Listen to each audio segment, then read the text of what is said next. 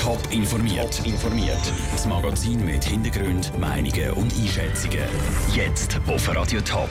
Was Experten zu den neuen Sensoren im Fersenstaubtunnel sagen und wie der Bund der Gefahren von Antibiotika den Kampf ansagt. Das sind zwei von den Themen im Top informiert. Im Studio ist Vera Büchi. Immer wieder hat es in den letzten Jahren im Fersenstaubtunnel zu Schaffhausen schwere Unfälle gegeben. Letztes Jahr ist beim Unfall von einem Reisegar sogar eine Frau gestorben. Damit der Tunnel sicherer wird, ist sogar eine Taskforce gegründet worden. Jetzt haben die Verantwortlichen eine erste Massnahme präsentiert. Daniel Schmucki. Es ist ein neues System, das den Fersenstaubtunnel Schaffhausen sicherer machen soll. Ein System, das automatisch erkennt, wenn bei einem Auto, das ins Tunnel fährt, die Scheiben anlaufen könnten. Um die Autofahrer davon zu warnen, fangen die Lichtsignale vor dem und im Tunnel an gelb blinken. Dazu wird die Höchstgeschwindigkeit automatisch von 80 auf 60 gesetzt.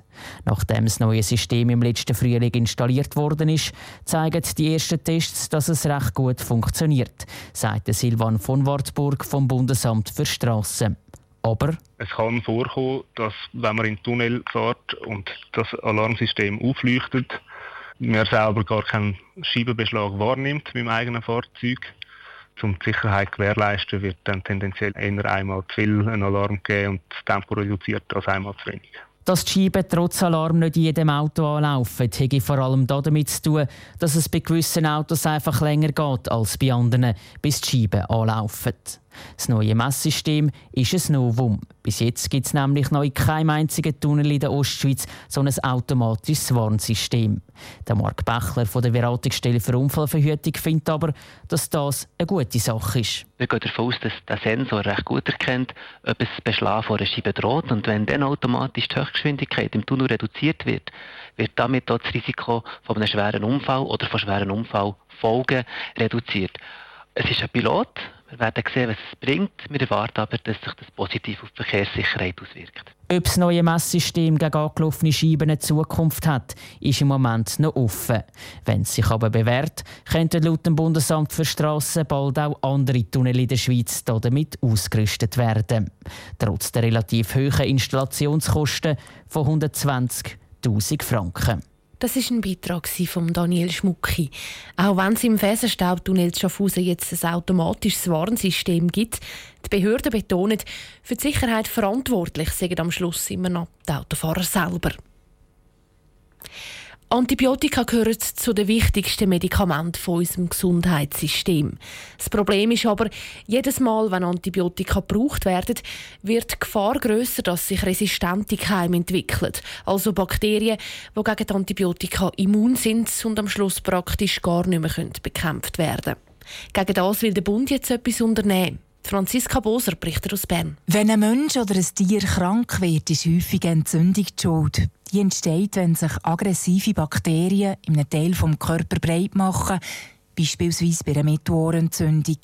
Dank Antibiotika ist so eine Entzündung in Regel ungefährlich.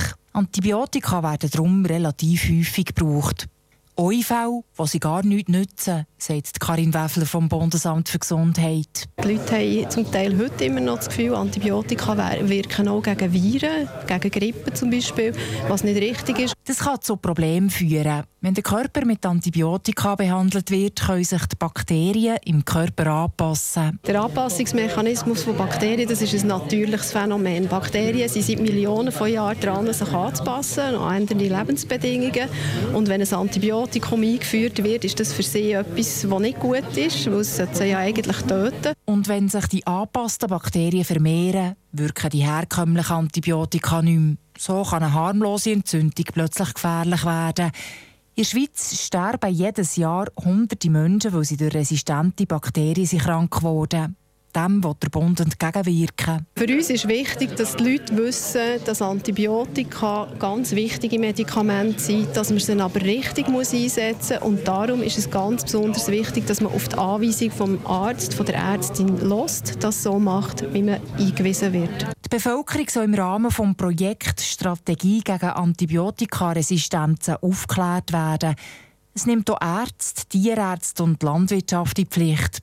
Das Projekt ist 2015 angelaufen und nach zwei Jahren zieht Karin Weffler eine vorsichtig positive Bilanz. Es sind erste Erfolge sichtbar. So ist zum Beispiel im Tierbereich der äh, Einsatz von kritischen Antibiotika im letzten Jahr schon deutlich gesunken. Also man sieht, die ganze Sensibilisierung, die verbunden ist mit dieser Strategieumsetzung, die wirkt bereits. Es brauche aber gerade bei der Bevölkerung noch viel Aufklärung, sagt Karin Weffler weiter.